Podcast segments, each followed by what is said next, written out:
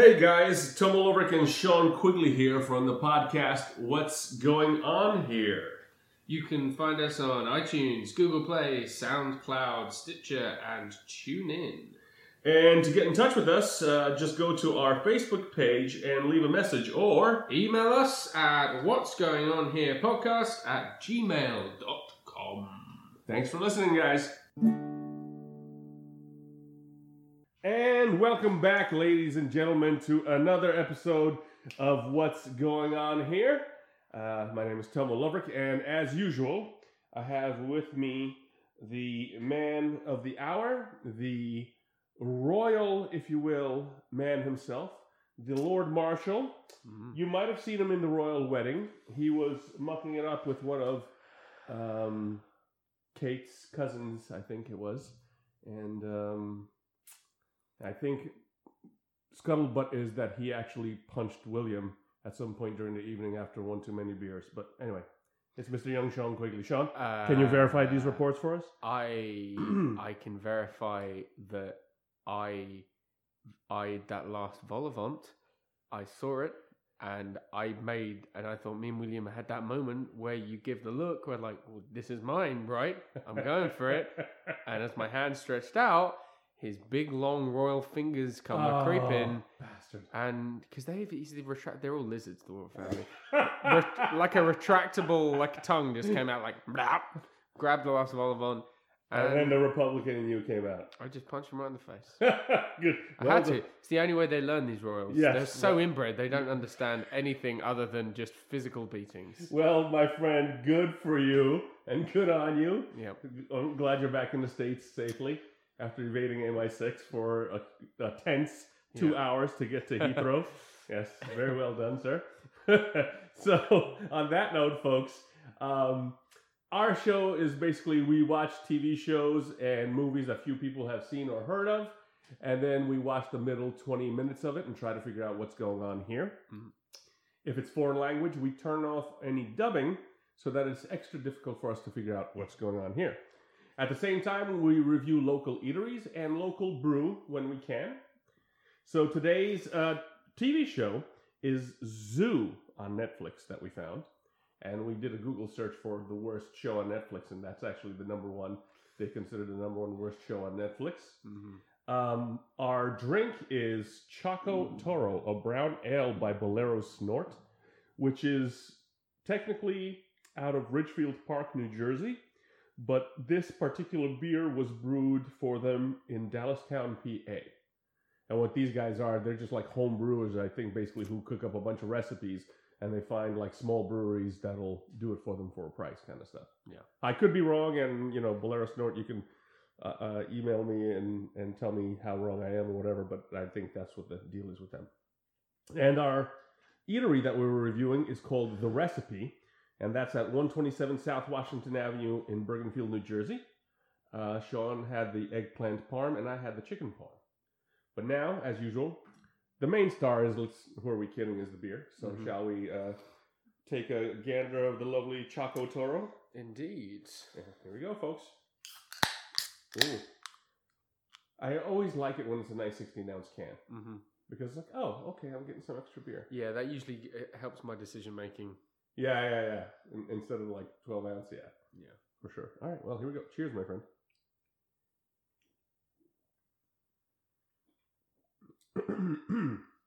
wow, it's very chocolatey. Mm.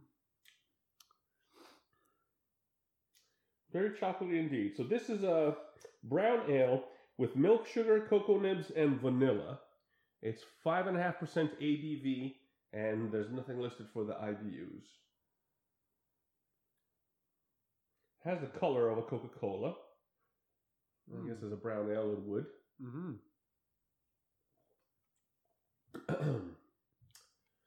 well, besides the chocolatey, I'm really not getting a whole hell of a lot of anything. No, it's very, um, Plain, very plain, oddly enough. very one-dimensional. Very one dimensional. Yeah, yeah, that's the Huh. word. Or the phrase, I should say. Very one dimensional. Not good or bad or anything, but just. no, just I very, was yeah. kind of. Usually when they come with these flavors and, you know, just like, oh, and milk and cocoa, and I kind of expect a little bit of explosion of flavors, especially in the first gulp. Because usually a lot of those, like once you get over the first initial blah, yeah. it the think- beer from behind it comes through. I think maybe because it's a brown ale and it's mild. I think maybe if they'd have tried this recipe with all this business in it in like a porter or a stout, I think yes. then that would make more sense. It'd be more, to, you know, robust. complexity. it. Yes, yeah, yeah. But with yeah, a brown ale, it just kind of gets watered down. It- It's I yeah, think yeah, maybe. exactly. It's it's almost like someone took a stout and watered it down a bit. Yeah. It's all right. I mean, it's drinkable. Yeah. So all right. Well, anyway, let's get to the show, shall we? Indeed. Indeed. Zoo we watched on Netflix. Again, this was when we looked it up, considered one of the worst shows on Netflix. And we watched the middle 20 minutes of the first episode called First Blood. Mm. And our so the episode is 41 minutes long. We started in for the middle 20 minutes at minute 11. And when we go to minute 11, it's just a black screen and then it says Botswana. Shoot. Oh yes. Um, and then it opens up on a guy who obviously, just from looking at it, oh, this is our main character. And I think that's exactly who it was, like Dr. Oz or whatever. He's a, is he a veterinarian, a zoologist? Is he You feel like he has to be a zoologist. a zoologist. zoologist? Yeah, since it's It's called, zoo. Yeah, probably. And so he is with, and uh, forgive me, I don't know the actor's name, but he's a fairly um, reoccurring character actor. He's been in a few. Th- I've seen him. He was in um, Game of Thrones. Uh, he was in the Conan reboot when they did it with Jason Momoa. Um, I've seen a bunch in a of other stuff. well. Yeah, a bunch of other stuff as well. Yeah. so the two of them are talking, and they show up, and it was actually funny. It opens up, and it goes like, uh, uh, uh, Doctor Oz, who's a, a white guy, American guy, and his friend, who was this pretty well known, even though I don't know his name, character actor, is obviously very African. He's supposed to be. He's supposed to be his.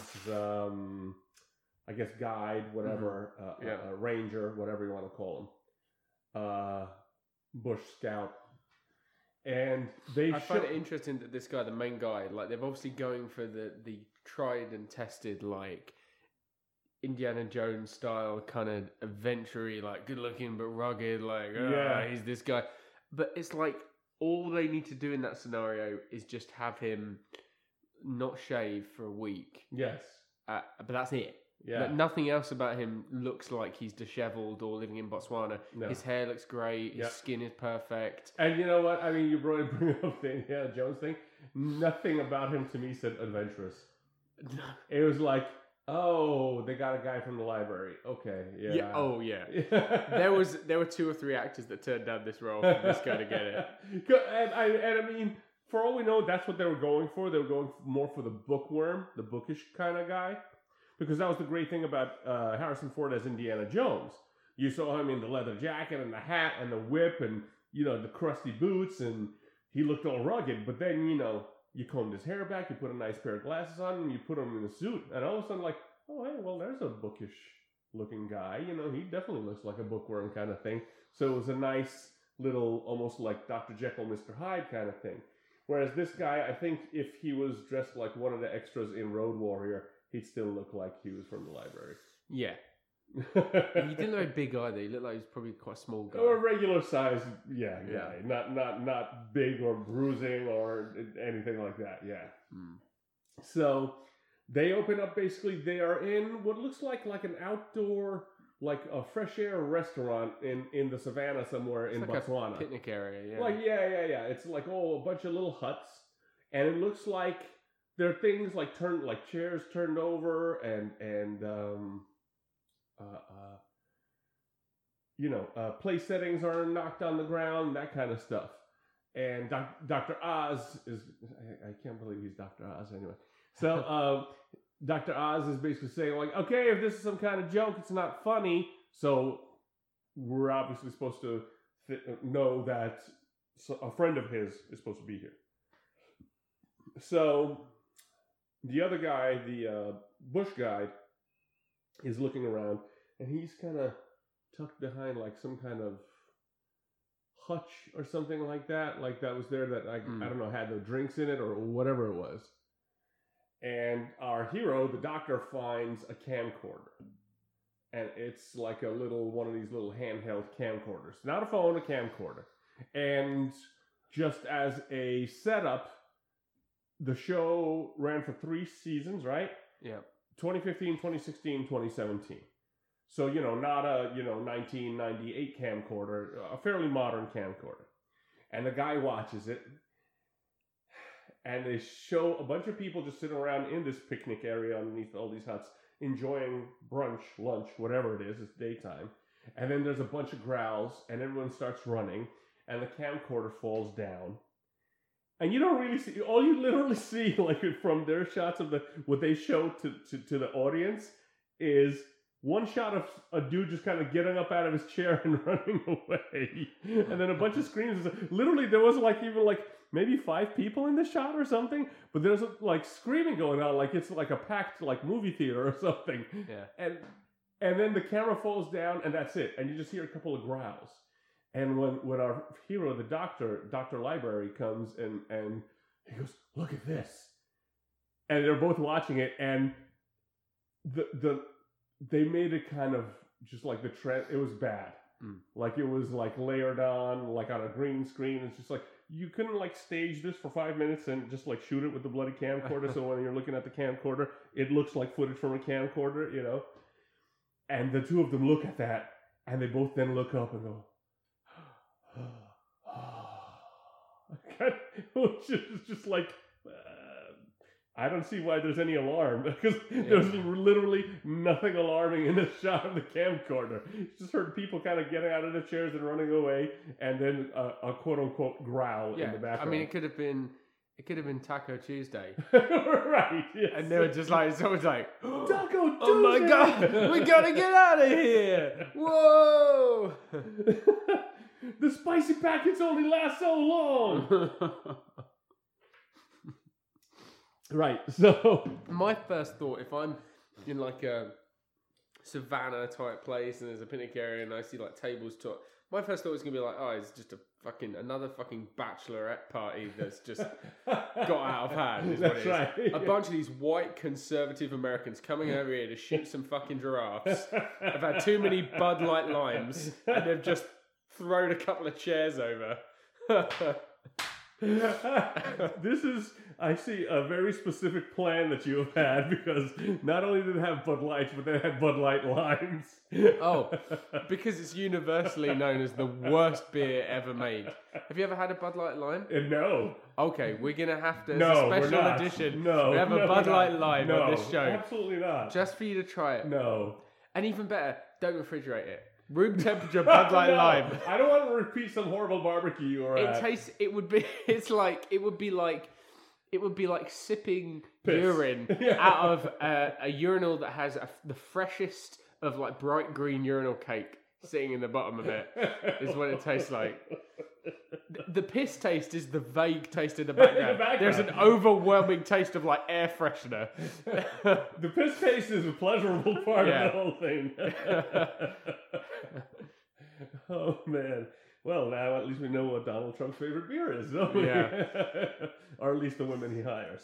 So anyway, um, yeah. So uh, then we go to um, a shot, and there's a woman in a tank top in her apartment.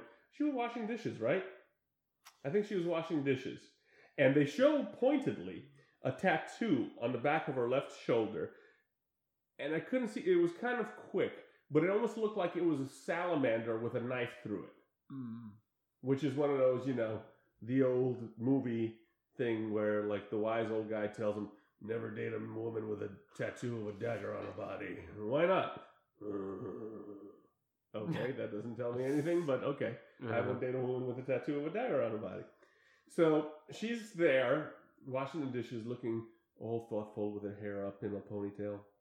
And then there's a knock on the door. And she opens up the door, and it's her boyfriend. And I think his name was Ethan. Who's very, very corporate, America looking. Uh-huh. Not in a suit and tie, but just very, you know, that business ca- business casual. And what you what you realize from uh, uh, um, their conversation right away is she just lost her job. Uh-huh. He worked with her. She never um, he never stood up for her. She did something that got her in trouble, and she got shit canned. Yeah, and she's pissed off about it. And he's like, I couldn't say anything. I told you already. You shouldn't have been filling out that blog. That was going to get you in trouble sooner or later. But you didn't stand up for me. I didn't think it was a time for our situation to come to the forefront. And she says, Our situation? Well, you know what? This is twice your our situation. This is going to come to the forefront because our situation where I don't work under you anymore isn't going to be a uh, problem. And the fact that us having sex is not going to be a problem because I'm not going to have sex with you anymore on Tuesdays at six o'clock after dinner from Domino's. I mean, it was just like, there was just this litany of very specific things, which was kind of like, this is like 20 plus minutes in. Yeah.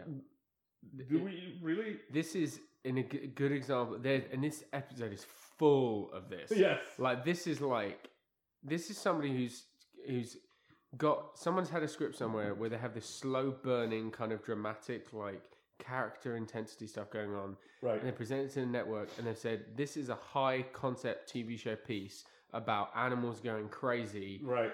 You need to get to the point quick. Right. Like you need to get this stuff out of the way. Just barrel, barrel, barrel. And it's like nobody can open their mouths in the first episode, pretty much at all. But certainly the first couple of scenes that they're in the episode without just spewing like a Uh, a dictionary knowledge of just everything that's happened in the past, Everything. like a life story. It's a stream, a stream of consciousness. Yes, it was almost like all it's like yes, this is who I am. This is what I do. This is how I feel about it. This is what I hope for. It's like oh my god. Yes. Sometimes you just talk to people and it's like hey hey right. It's, it was like speed dating. Every character was literally speed dating in this thing. so, so she's obviously pissed at Ethan, and basically tells him to just like get out or whatever. I, I forget even how like it ended up. hmm And um, oh, that's right.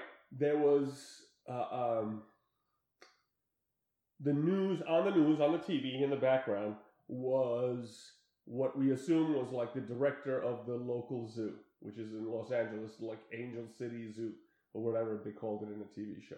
Oh, and, and besides, right there in that scene when she's having her confrontation with Ethan, they were rolling the credits.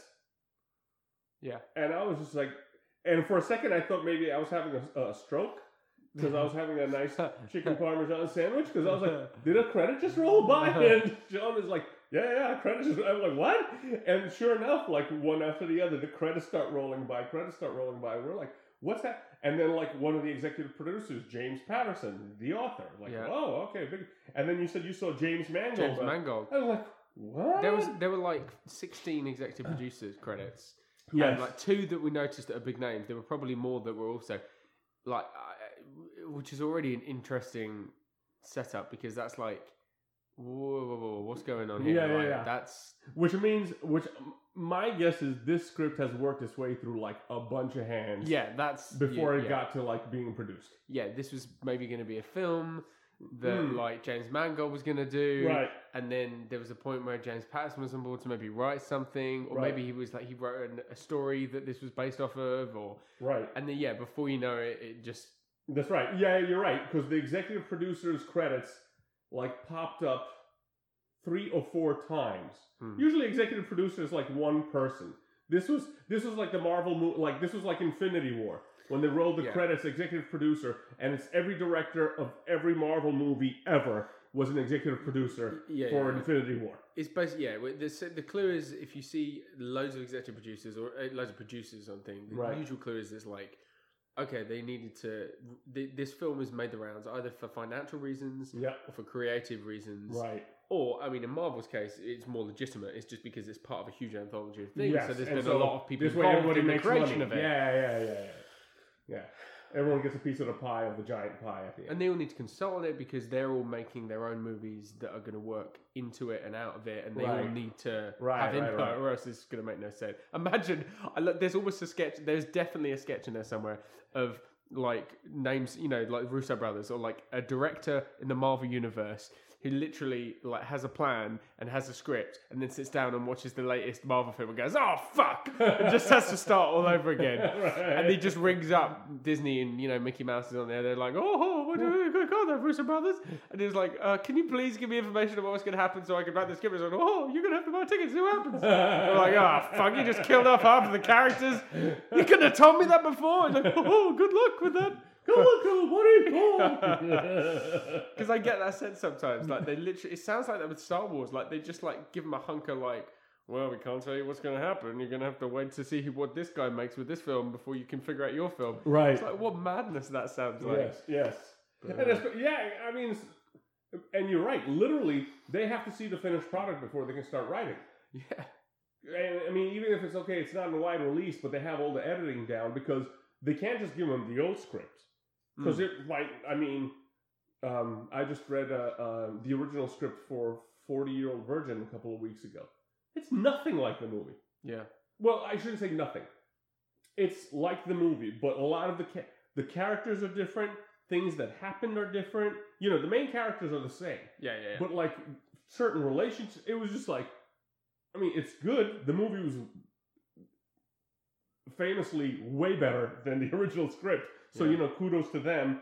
Whether it was Steve Carell, just because I know Steve Carell ended up with a writing credit, which to me there's a lot of improv in he that did, film. yeah. He he he was impro- uh, ad libbing a lot of it. So, yeah, if they give you the original script, well, that might not be anything like what the movie ends up. Be. So they literally have to wait until the movie, or they see a copy of the movie that's going to be released, and and then figure it out. And sometimes it's con- in Marvel universe. It's got to be contractual as well. They might not even know who, which actors are staying or not, depending on negotiations and Mm. their contracts. They're like, "Uh, Yeah. "Do I write this thing with Iron Man in it? They might not be here." Right. Right. Right. Yeah. And, and they're all like the Mickey Mouse over the shoulders, like, "Oh, you know, for every scene you write with Iron Man in it, that costs us an extra seven million dollars." By the way, um, I read recently that uh, supposedly Chris Evans said he's done after the next Avengers movie. Yes. So I think the fact that he appeared for two seconds in Dark World Mm. and at the end of Homecoming, I think those might count as his contractual obligations. Yeah, I think so. Because I mean, he's the movies he's in is is uh, uh, uh, um, obviously Captain America, Winter Soldier, Civil War, three Avengers now. That's six, and he was on for nine. So unless he has a big part in the next Ant Man and or Captain Marvel, which technically he shouldn't be in Captain Marvel at all, because it's Captain. Marvel is supposed to be set like in the '90s. Yeah. So he's not going to be in Captain Marvel. So unless he's in Ant Man and maybe another Black Panther before the next Avenger movie comes out, Yeah. I don't know. I think those those might count because if those count, he's at eight, and then hmm. Avengers four will be nine, and his, and those that would be his contractual obligation, Yeah, I don't know. which pretty much means he's dead at the end of that one. Yeah, and the Captain America is by far the easiest character to kill off as far as the actor goes because you know, that mantle is so easy to Yeah, have someone else take up. yeah, yeah. yeah. I mean, you can argue that Iron Man is the same because he's in a suit, yeah, but so much of Iron Man is Stark and his knowledge. Where Captain America is really just a figurehead. It doesn't Right. really matter the guy. right. You can really stick anyone in that in that Right, right, right. Because Captain America is there because of his uh, morals and his integrity, Mm. and you can make any character just about you know it could you could- whoever it is just a name him Captain America, and as long as they follow his ethos, I think they're probably good. just going to have um, Brie Larson. I think they're probably just going to have Captain Marvel just take over the Avengers. I think just going to take over from Captain America. Probably. That's what they do. I heard that um, I was reading about that the Captain Marvel film and the guys directing it said that apparently it's quite different. So it's the first one. It's the first origin story Uh-huh. that they're doing that has a very different Feel feel, very different style. He said, like, you know, he's not giving anything away, but he said all the other origin stories so far have a very similar setup uh-huh. in that there's someone that, you know, doesn't have a power and then they gain the power, Right. and then they in the third act, the second act, they're struggling to find out how to use the power. The third act, something goes wrong. And then Right. the fourth act, they become that person Right, truly. But it says this one is not saying how, but it's a complete reversal of like Hmm. that setup. Like Hmm. it's a very different start. So uh, my theory is, I'm, I'm assuming she's going to from the off, from like the first scene, she's going to be like Have the powers. inc- extremely powerful, Yeah, like doing yeah, crazy yeah, stuff, and it probably just work out the opposite. yeah, and then by the end, figure out how to deal with it. Yeah, so I don't know, but that's interesting. I also saw today that Jake Gyllenhaal's signed on for the next Spider-Man film um, to play uh, um, Mysterio. Really? Oh, that's a good. Mm. That's a good. Mysterio is actually a good uh, thing to uh, have in there, villain wise, because it's really easy to do. Because I mean, you could just do a freaking transition on the screen, and it's like, oh, it's Mysterio. He's making hallucinations, and you don't really have to go heavy CGI or anything. Mm. So, yeah. Anyway, so uh, our reporter lady is pissed off, and on TV she sees the zoo director talking about there was apparently a lion attack in the zoo, and a couple of lions attacked and I guess killed one of the zookeepers. Uh, I I can't would- remember them saying that. Not, Well, uh, I mean, they, they, that's the only reason they would put the lions down, really. yeah, yeah, yeah. So that's what I'm guessing. And so from there it goes back to Botswana, and our two um, heroes. Uh, uh, uh, the the bush guide sees.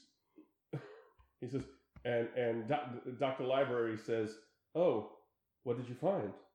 And he says, "Lime dung." And there are tracks in it. and all I could think of is, um, one of the lions probably stepped in. It's like, "Oh, Jeff, did you have to crap?" right in the fucking middle of me walking here, really? Because you, it's like, mm, okay, yeah. So they go off now looking for where all these people went. And apparently, the guy's brother, the bush guide's brother, is Dr. Library's or Dr. Oz's um, best friend. hmm So they go off and they're driving and they're driving and they're driving through the savannah. And I think then it goes back to the reporter woman.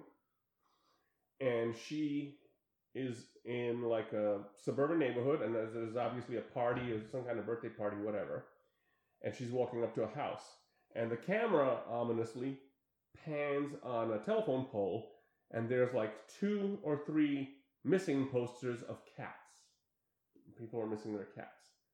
And the reporter goes in, and you see the guy who was on TV before as the zoo director. He's talking to a couple of people, and he says, "Excuse me." And goes to the reporter, and apparently she's been harassing him for whatever. He says, "I can't believe you came to my house. How dare you?" Kind of stuff. And so I forget what question she had for him. It was something oddly specific again. Oh, don't And he was just, oh yeah, that's right.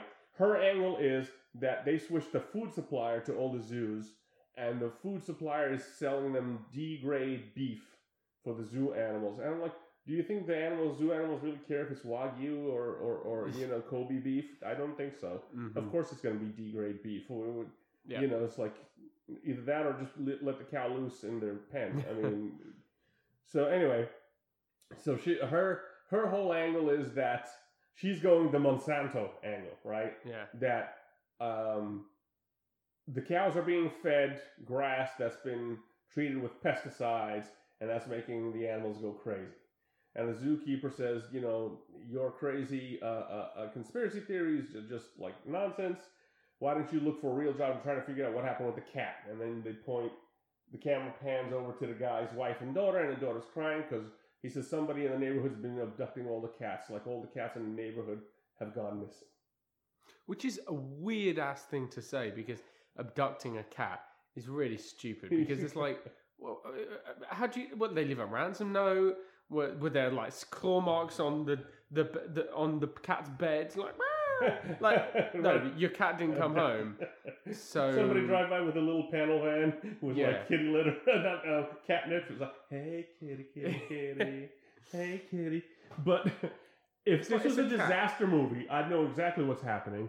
A huge earthquake's going to hit Los Angeles because, believe it or Mm. not, Yeah, the animals know. the animals know, and like right before a big earthquake, people's cats and dogs just vamoose Mm. because they know the earthquake is coming, so they just like clear out. Um, so if that was the case, I'd be like, "Oh no, you guys are about to sink into the ocean because a huge earthquake is coming. That's why all the cats are gone." But no, somebody's abducting the cats. So that's that's the mental note that she has. We go back to Botswana, and our two guys are driving through the savannah, and they come across uh, the bus, like the tourist bus, and it's empty. And they get their rifles, and they're walking, and of course, instead of this is the one that kills me. So they don't just drive up to the bus Mm. with their truck No. like a big old Land Rover. They get out of it 500 feet away. Uh-huh. they get out of their truck some 500 feet away from the other bus, which I'm like, why would you just, why would you do that? And you, you heard all these ominous growls in, in the video. And you're literally in the middle of the savannah where the grass is four feet high, I'd Mhm. say.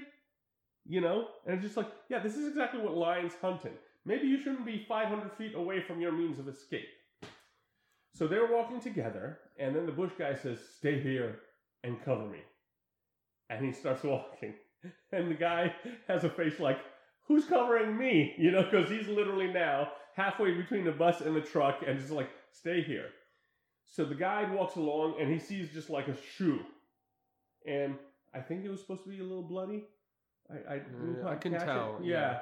Because it was like a colorful Nike. So I, Yeah. I didn't know if it was just the color of the shoe or if it was bloody. And so the guy goes, and somebody in the bus is moaning. So the guy runs and he yells out a name and he runs over there. And um, meantime, Dr. Library is being watched from several angles, like the camera. And you're like, uh oh, there's something in the tall grass that's going to get him. hmm And he's being watched now from like three to four angles. And then all of a sudden you hear like walking, and you're like, oh, he's about to get jumped by a lion. And some blonde woman comes out of the grass and starts yelling at him incoherently. And he's like, English, English, I don't understand what you're saying. And I didn't even catch it because she was so incoherent. She was speaking French. Hmm. And she's freaking out. And he turns around to see a lion just kind of lazily jump into the other bus. There was like absolutely no urgency to this. You know, it's like if you ever watched a nature video and watch lions hunt, like when they go for the hunt, it's just this explosion of speed and power and just physical exertion and all Mhm. these things.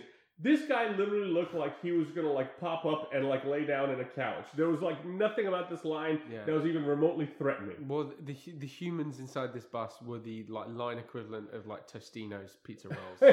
yes. There was like, well, I guess so. I mean, it's there. okay. Nom, nom, yes. nom. yes, he's like, oh, someone left some hot pockets here. Yeah, Yeah. yeah, yeah. Yeah, and the lion jumps up, and Dr. Oz is going, oh, I forget what the character's name is. He's yelling his name, and ah, and then you hear, ah, and you hear gunshots go bang, bang, bang. And then you see the lion comes out the back of the bus. Someone took some like food coloring and dyed a few splashes on the lion's mane, or it might have been CGI'd. I don't know. And the lion is just completely chill, like, oh, you know, it's kind of like, I shouldn't have had that last bite. I, I really, I was just really full. I shouldn't have had that last bite. So Dr. Oz is all like vengeful now, and he starts shooting at the lion. And he, they literally show it like the bullet ricochet off the rim of the, the, the door to, at the back of the bus. And the lion doesn't even like flinch at all, you know. So it's just like, couldn't they couldn't have had a trainer like crack a whip and then like edit that out or something because Yep. the lion was just like, and he fires another shot, and the lion jumps into the grass. And the girl is freaking out, and she's like, "We gotta run! We gotta run! We, gotta run!" So they start running back to their truck, and then they pan away. And this is this is basically Sharknado, but with lions. The way Mhm. they did it. So they show five CGI lions running, all males, running through the grass, head for these guys. Why they would wait until, you know, they started running is beyond me. You know, this this whole thing that people like to uh, anthropomorph- anthropomorphize animals and it's like, oh, because it's the thrill of the hunt. No, animals are inherently lazy. Hmm. What life and nature is about is Yeah. conserving energy. Yeah. So, you know, this whole thing like he's a hunter and he wants to hunt. No, because I bet you if you went with an ATV through a forest and you just like dropped off like 20 pounds of beef every day, the wolves would never hunt again. No. Because they're like, why? No, why am I running? This Yeah, the beef." lions that we went to. There's a there's a safari park in uh, Six Flags near here in Jersey. I went to last summer. Uh-huh. Um, Perker being Lord Marshal, you know, free tickets, That's uh, right, that's escorted right. to the front of the line and everything. That's right. Uh, and and we as we were driving around, there was this one part, and it was lions Uh-huh. that were sitting there, and then like um, there was a partition that was a fence, but it was like up to my waist, Uh-huh. like, and it was like a li- little wire fence. I mean, it was enough that you'd be like, it would keep a dog at bay, but like a lion, you know, huh? and uh, but on the other side of the fence were all these like. And they- they were like kind of, you know, like the gazelle. They were like gazelles, like Uh-huh. exactly the sort of thing you see getting eaten by lions and all the wild things. yeah. And they were just there, like beside them, yeah. and um and so I was like, how are they not like eating them? And they're like, well, we feed them like a lot every day, Every day. and they completely Ignore don't care. Yeah. They're like, why would they want to work for it? Like they've absolutely no animosity. No. It's like we again we anthropomorphize animals into thinking that they have this like vengeful like hatred of these animals, or like they're vicious, or they have some sort of aggression or Yeah. anger, or like no, it's like literally there's no reason for them to attack them. They don't care about them. No. They don't care. They're like, fine, you be you. Yeah. You do you, Gazelle. You do you, You do you. I'm hungry. I, I'm not hungry. I've eaten all the food I could eat. You do I you. just That's had fine. 20 burgers from Burger King. They have Yeah. two for six deal. Yeah, it's, yeah exactly. Yeah, that meh. Yeah. So, uh, uh, uh, um, so Dr. Oz and crazy French chick are running back to the truck, and they get in the truck, and these five male lions jump, are jumping all over the truck. And so he starts the truck, and he gets away. And they drive off. And this is my favorite part. So they're driving off, and he keeps looking back, like turning around to look behind him, as if the lions are really going to give chase for that long. You know, it's like they when when they hunt, it's like through a burst of speed because after that they starve and they can't catch anything unless something comes to their mouth. So they are not going to chase you at like forty miles an Mm. hour through the savannah. So then, um, from there, did she have her little meltdown yet? Yeah, she was doing it as he was driving away. She was having. That's right. That's right. She's ha- she had like this. I guess it was supposed to be a haunted look, and and like kind of like uh, in shock, I suppose. Yeah, I think in shock was what they were going In, in, for. sh- in shock and haunted, and she was just fixated on one point on the dashboard of the car, and she was basically talking about all these things that happened, and everybody was walking around, and the descriptions were actually very funny because she said, and we were standing there, and all of a sudden something dropped out of a tree, and it was a lion, and I'm like, um. I think the appropriate description would have been something landed on us, Yeah. not dropped out. Because all I got an image was of was you know an apple, just a plop.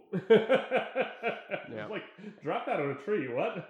so, but she was going through, and this person got eaten, and then there was a head, and but for some reason they left her alone in the grass for you know because all of a sudden, well, I guess they're they were too full. They were saving her for later, I suppose. I, I don't know how she was okay. They were Maybe- keeping her as like a trophy human. She was Ah, like the slave layer of the the, the no, lions. No, no, no. They had French last week, didn't they? Ah, yeah, yeah, yeah, yeah. That makes sense. Yeah, they were like, oh, we're going for Italian today. Yeah, Maybe some American cuisine. That, that's yeah, we're not doing French.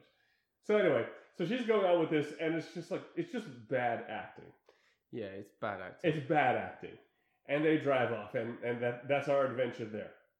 Then we go back to our news, news reporter, and she's at the zoo, and there's a sign that says uh, uh, African mammals lion exhibit temporarily closed, obviously because some lions just ate a zookeeper.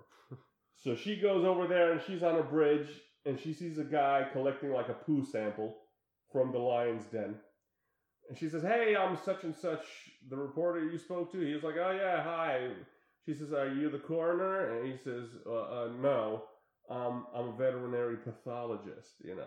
Which now I think about it doesn't make sense that he's collecting poo now because this attack happened. When did this attack happen? Like I guess a day or two a ago. day or two ago. Right. Why is he collecting shit now?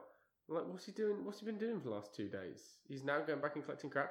Don't you, isn't like a fresh sample better? Like he's picking it up, like scraping up this like hard crap from the. Well, I actually, well, no. I mean, he, it could be that he's looking for older samples to see if there's Ah. a change in in the in the fauna of the poo.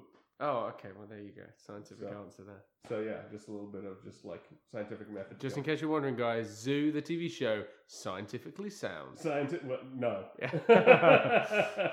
I'm pretty sure it's not. I haven't seen any like real Yeah. science yet, but I'm, judging from the acting, I'm going to say no. Ah. so, so anyway, um, he brings her into uh, his lab, like uh, on the zoo, and the two lions that attacked are laid out on slabs and have big holes cut out, and their brains are taken out because he's a pathologist and trying to figure out what's wrong with the lions and why they attacked. And you know, there were twin lions found in the Serengeti and brought to the zoo when they were little cubs, and they've been there for 14 years, and nothing like this ever happened. And then you know, it's like okay, and she's like, oh, it's the food, you know, Reiden. They're the corporation and the pesticide, and that's what's making. And he's like, the pesticide? She's like, yeah. He's like, "Uh, at best, it's going to give them diarrhea. It wouldn't change their behavior. You know, it's like maybe cancer, sure. You know, he, he was just like very matter of fact Yeah. about that. He was like, maybe in the long term, cancer or some tumors, okay, but it wouldn't change their behavior at Mm. all. The pesticides. So she was like, oh, and he's like doing these like one liners, and he's got this very, he's got this very aloof, uh, uh, uh um. I'm kind of a uh, the, the the sexy professor, but He- really yeah. awkward at the same time. It's the it's the thing that was perfected by Jeff Goldblum in like Jurassic Park, Independence Day. I, but no, I was. He's not. He's like. Oh, he's nowhere near that. I was gonna say that, more more James familiar. Spader Stargate kind of thing, maybe. I don't know. like- Okay, yes, that's a better comparison. It, but it, th- th- what I don't understand is they always do this in TV shows. They're like the whole point of this guy's character. He even goes on. He has a little monologue about how he hates people. yes, His whole right. point is he's completely antisocial. He's a scientist. Yeah, that's right. he's she- wrapped she up in his accuses him- she work. says- right. He, she says, "You're one of those animal people, aren't you?" He's like, "What animal people? The ones that prefers animals to people." And he says, "I prefer animals to people, traffic to people, pizza and beer to people, Yeah, yeah. yeah. uh, torrential rainstorms to people." Well, yeah. But but at the same time, he hates people so much. He's wrapped up his work. He, he they're making him. He has no social interaction. He Right. has no, and they're obviously wrapping this up that they're going to end up having this big connection. Right. He's like, you have you've no interest in people. You don't have social interaction. You have no friends. You enjoy, enjoy this. Yet somehow you've constructed a whole bunch of one-liners. Yeah, yeah, yeah, For yeah, yeah. Why have you got all these funny little quips in the back of your Yes, head? that's right. Because of all those hermits that never talk to people are full of these like amazing. It's like they're just a sitcom waiting to happen. They're like, right. finally, I have all of this material that I've always wanted to say to someone, but because I don't like people, I never do. It's been are- waiting to come out. There are two things I've been working on for my entire professional life: my manifesto and my one-liners. And god damn it, today's that day. Yeah, it's like what? That doesn't. It's a complete like that. That is contradiction in character terms. It, it really, really was because he's doing that faux. Oh, I know I'm an older guy and not hip enough to be hip, but I'm hip because every time she would say something, he's like, "Is that a phrase I should know?" And she's like. you know, like with this little like fake giggle, and then she says something else again, and he's like, "Is that a phrase I should know?"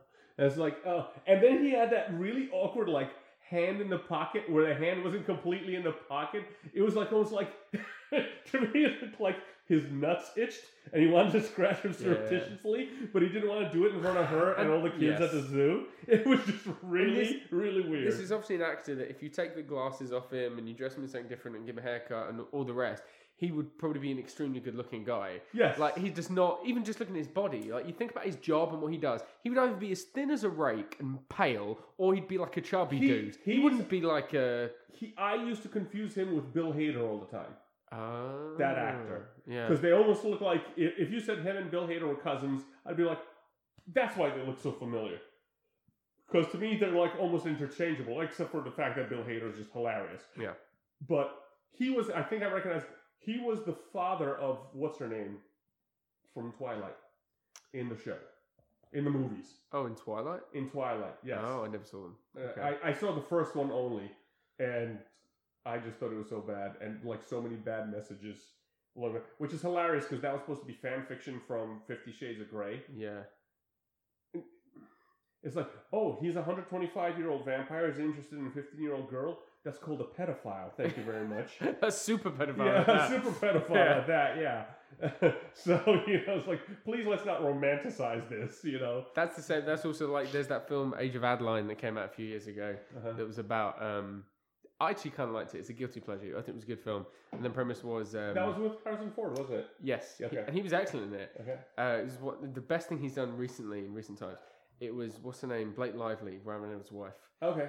is the star of it, and the premise was the, the world's shoddiest science in the world Uh-huh. that she was um that she was drowning that she that she she was crashed she crashed one night in like the 20s Uh-huh. 1920s she crashed a car went into the lake like And got couldn't Captain escape. America. It wa- sort of she got hypothermia Uh huh.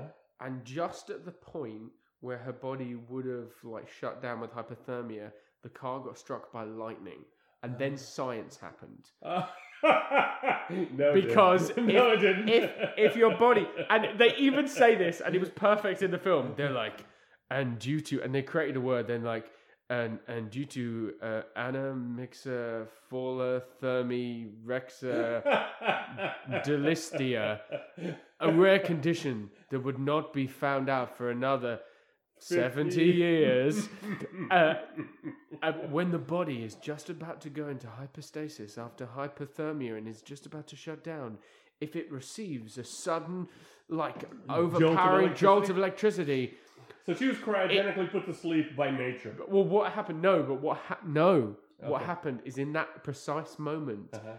her cells stopped aging Okay. because her body started to freeze, Yeah. and then just at the point when she would die, Uh-huh. the lightning brought her back, but the cells had already kind of st- got a point where they weren't going to. Oh, so the telomeres weren't going to replicate anymore. Yeah, but her brain was kicked back into it, so she was alive, but her body had stopped aging. Um, and I'm sure you know because science, you can continue going if your cells never age. No regeneration of cells ever again, but you live. Yes. Uh, and that was the premise of the whole film. And Which she- means she would eventually turn into a fungusy mold. she just continues to live her life. She like a vampire, basically, without any of the cool stuff. Okay. Like just living. Just annoying. Yeah, but the point is, she stays the same age, but Uh. she all this time goes past.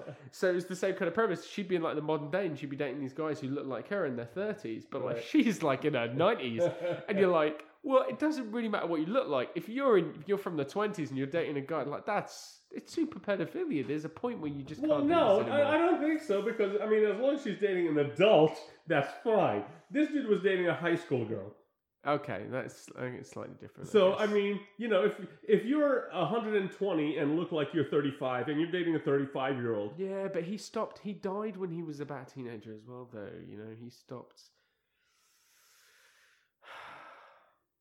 I guess we just don't know enough about vampire science. I guess that's the, we need a vampire Scientologist to. Someone call Romania. yes, We need- someone from Romania. Could you fly in on one of your dragons and uh, tell us exactly what happened? Doctor? Van Helsing. That's right. yeah.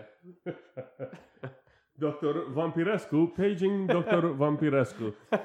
So, um, so anyway, uh, where were we? Oh yeah, that's right. She's talking to awkwardly sexy one-liner doctor, pathologist. Sorry, and um, she gives him.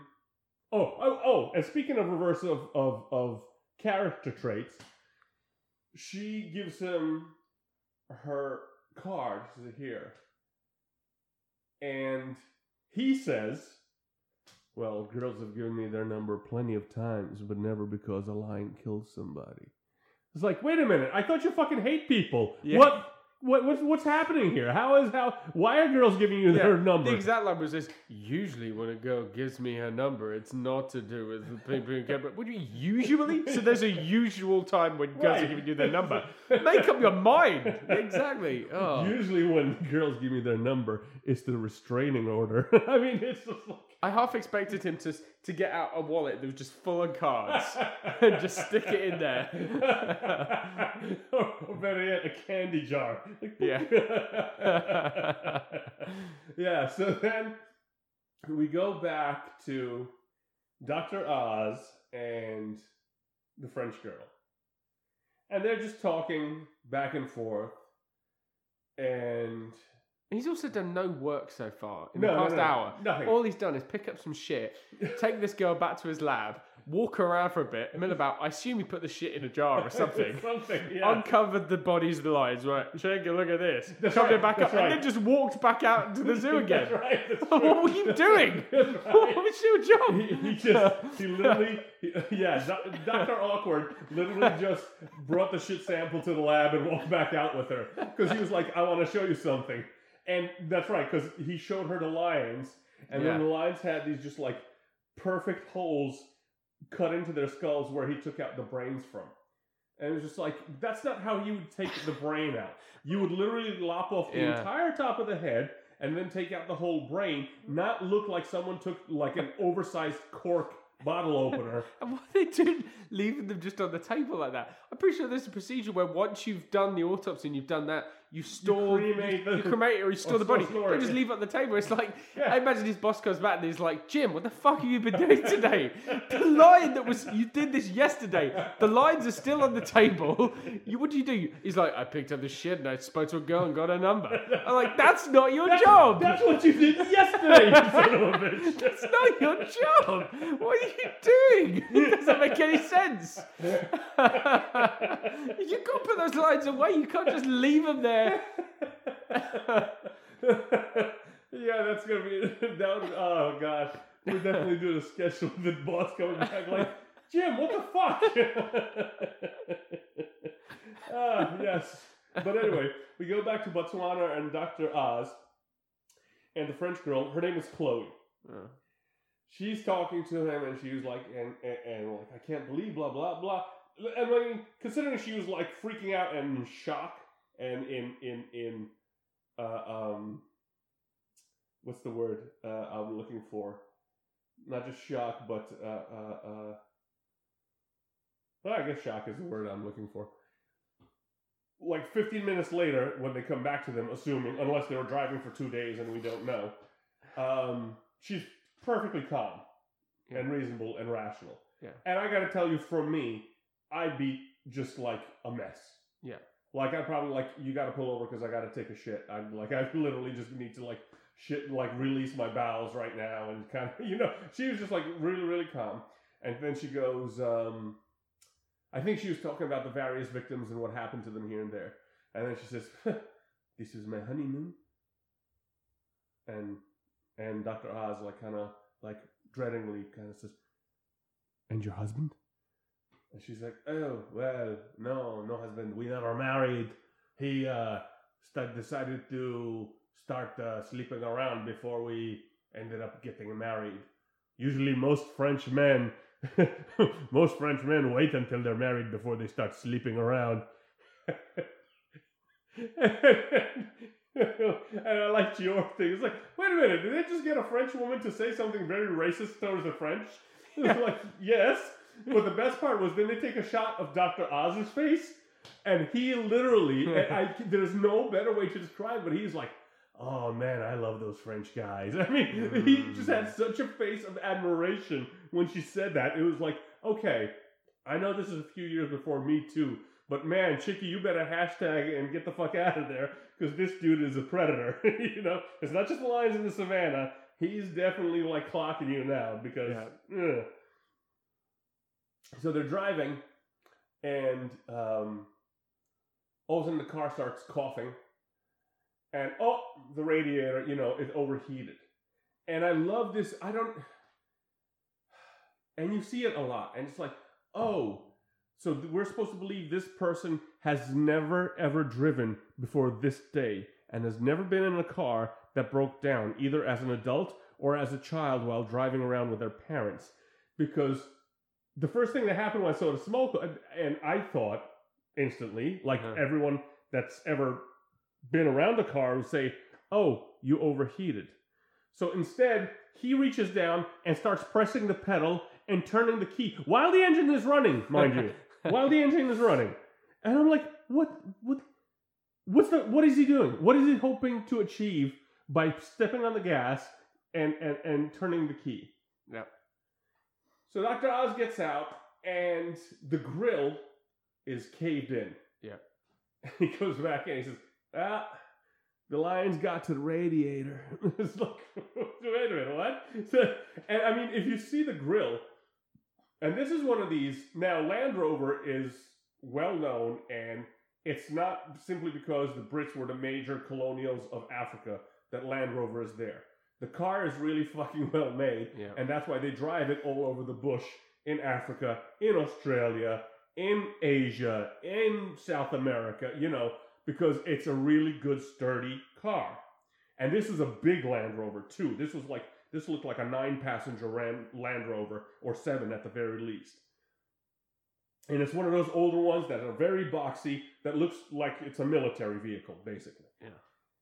And the grill on that thing was easily like four gauge wire, two Uh-huh. gauge wire that's been like crisscrossed and you know welded together and and bolted into the frame. And this line just kind of casual, and it looked like it was literally like aluminum foil that the line just kind of moved out the way and then like cut the the, the, the hose off. Yeah. Which to me, I was just like, okay, now I'm trying to calculate, and I know, you know, it's an animal.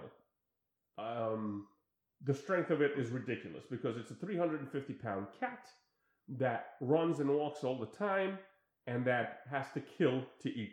So there's no chance, just evolutionarily speaking, for it to like have flabby muscles. Yeah. Unless it's a lion from Six Flags that just sits around and gets fed all day, right? Because it literally just works out all day. I mean, that's what animals do. They work Yeah. out all day. Th- There's no other way to put it. Because they're running from point A to point B, jumping, diving, running, whatever. They're working out all freaking day. Okay. So it's a 350 pound animal. I don't know in the action that they showed, in the speed that it happened, that he could have caved in that grill quite so much. I no- just don't see it because because it looked like the line just jumped on the hood and then jumped on the roof when they were in there.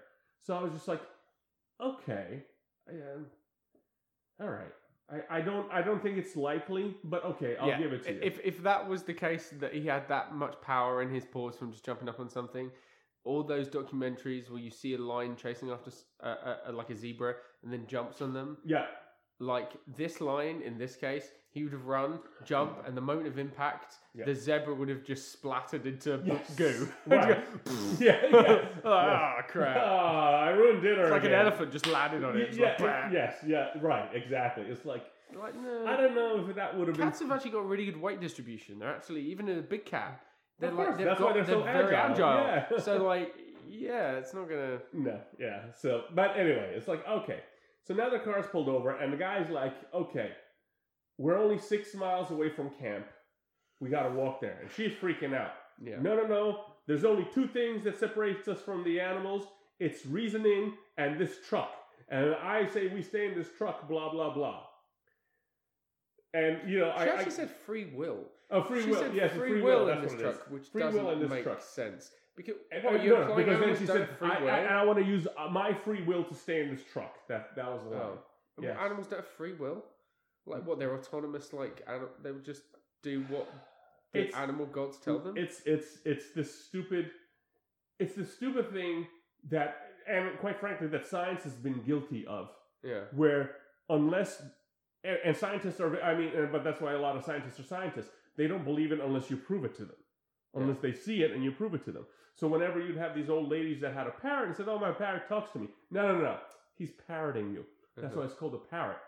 And you know, then they do somebody actually sits down and does some research. And then there was the lady in Manhattan whose parrot had a, uh 250 word vocabulary. Yeah. And not just like just memorize the words and saying them, like using them in like sentences. Like no, they- they're smarter than you think. It's it might not necessarily necessarily be the kind of smarts that you and I have or associate with, but they're smart. Hmm. You know, so what was it? I'm, I'm actually just reading one of one of, one of my science journals, and there was a thing on like what what is quote unquote intelligence, and they're showing all these animals and how like you know a shark is super intelligent, but it doesn't even have a proper brain. It's like this Y-shaped organ, you know, and it's just like, but it knows all these things and knows where to go and you know knows knows how to react to things and what was it? Uh, redfoot tortoises, like I have two red redfoot tortoises, um, are able to remember over a year which color code will give them their favorite treat. Mhm. And you know, like a tortoise. I mean, the brain's got to be the size of a pea. Yeah. Have you ever seen like a little tortoises? I mean, even the giant Galapagos tortoises, the head isn't much bigger than a than a softball. Yeah. You know, how big is the brain going to be? You know, so, so kind of stuff. So it's it's one of those things, and uh, Yeah, that, that that confused me that line, and and also the idea that she's freaking out so much about the idea of leaving the stationary vehicle. I feel like I say to this woman, it's like, hey, lady, think back to a very brief period of time. yeah. Like, when was the last time you saw someone in a stationary vehicle in the fucking savannah? What happened to them? yeah. They got eaten the shit by some lions. Well, Where were you when we found you? You were walking around in the savannah, Yeah. not being killed by a lion. Right. We're- I'm now saying, let's not stay in this stationary vehicle Right. like the other guys were, yes. and let's walk around. The thing you were doing before, Yes. like what? And, and, and, and the thing is, the six miles away, I'm like, okay, at a good clip, that's about an hour and a half. That's it.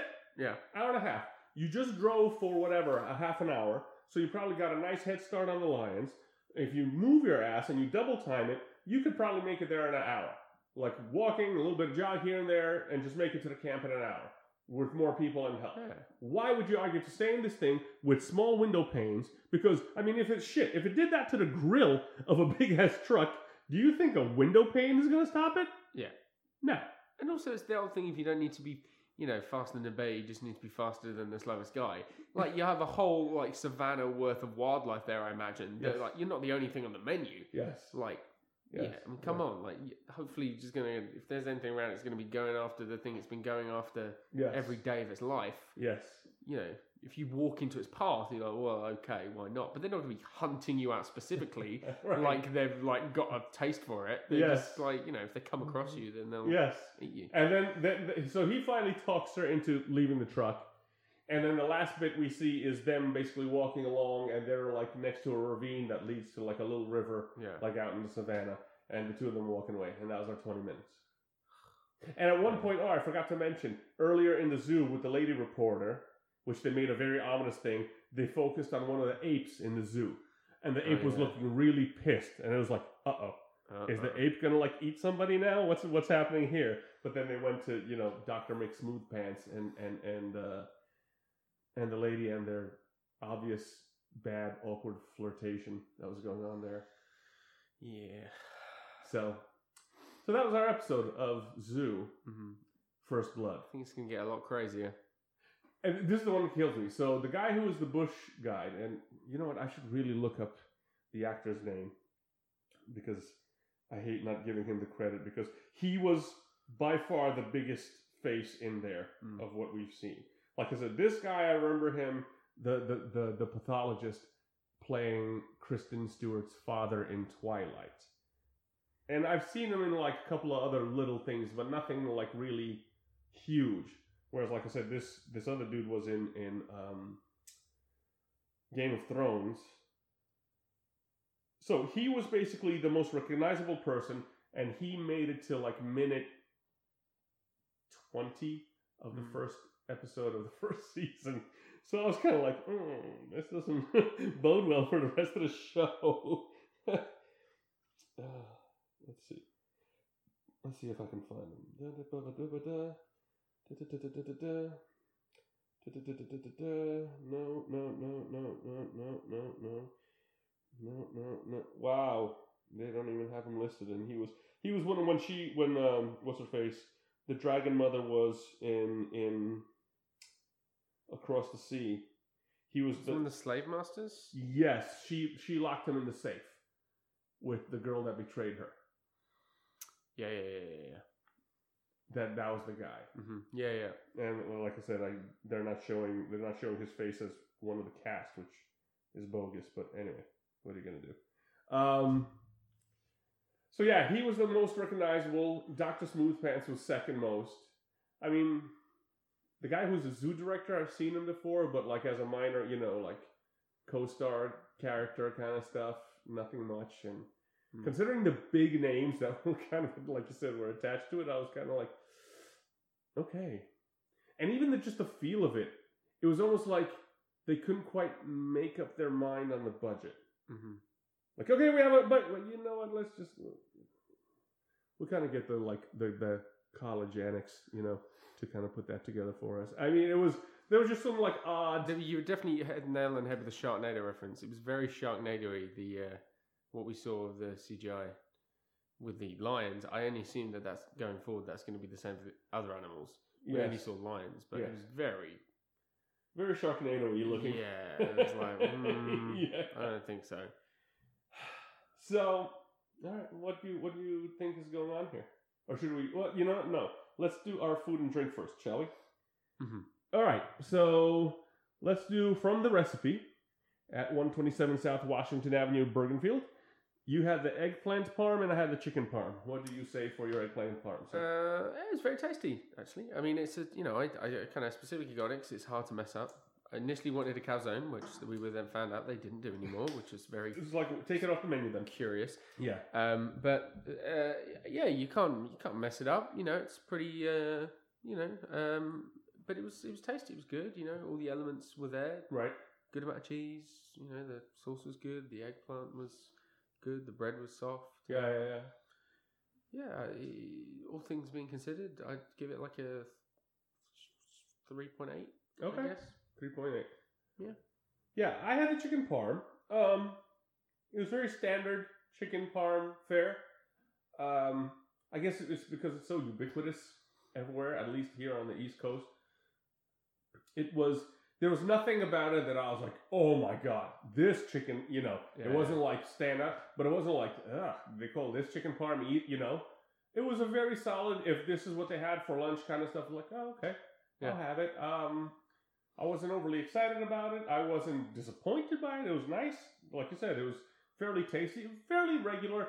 Nothing in it to make me say, well, this is a little different and this really makes me remember it and now I'm going to go back and buy it again. You know, nothing like that. So it was fairly standard fare. I I give it. I mean, if somebody gave it to me to, like now again to eat it, I'd be like, yeah, okay, I'll eat it. Yeah, no, no, no problem. I have a feeling this restaurant is one of those. We've had a couple like this where I feel like if this was in like Indiana Uh-huh. or Ohio, Yes. be like, "This is the best Italian restaurant around. We love this place." Yes, But when you're in New Jersey in Yes. this area, it's like, yeah, Yeah, yeah, yeah, yeah. Uh, yeah, Yeah. basically.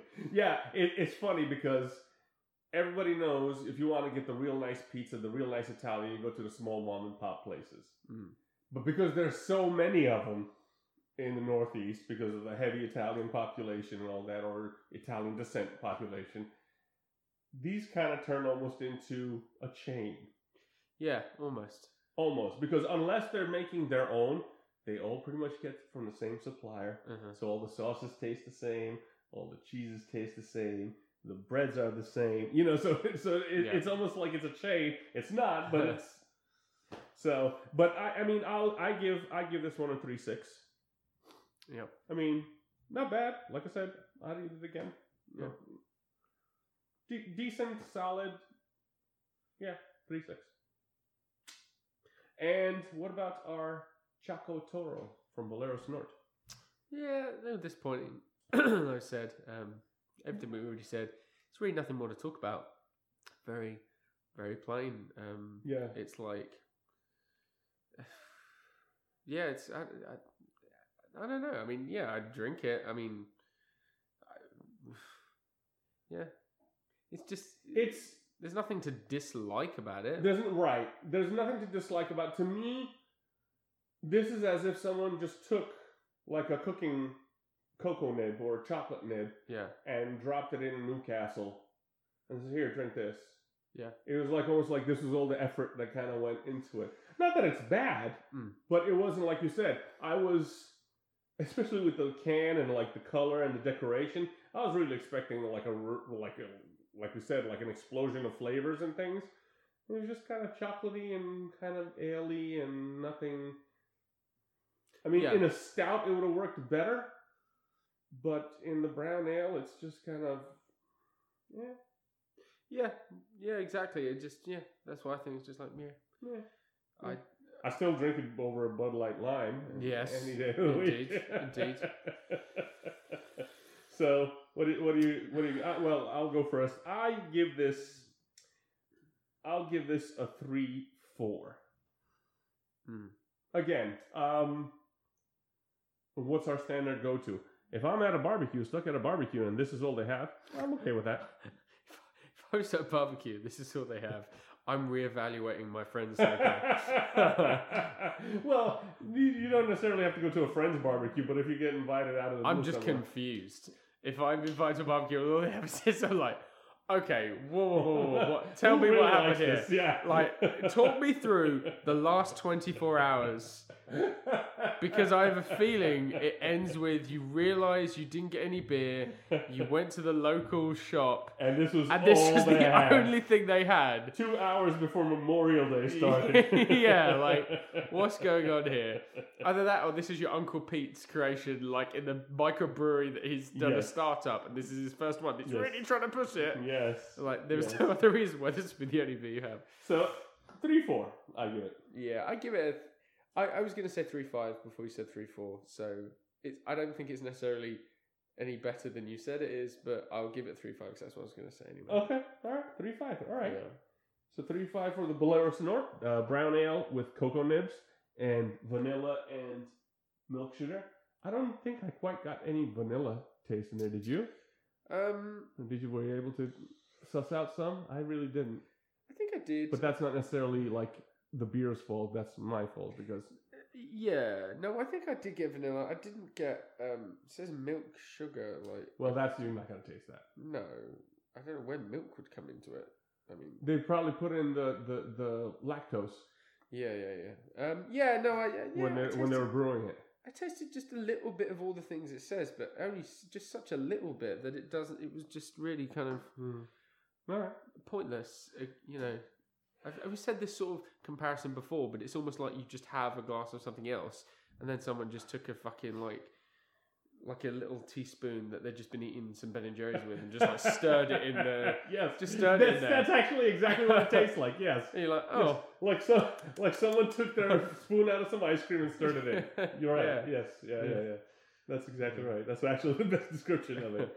All right. Um, and then what do we think is going on here with Zoo? First blood. Um, uh, it's a good question. It is a good question. What is going on here?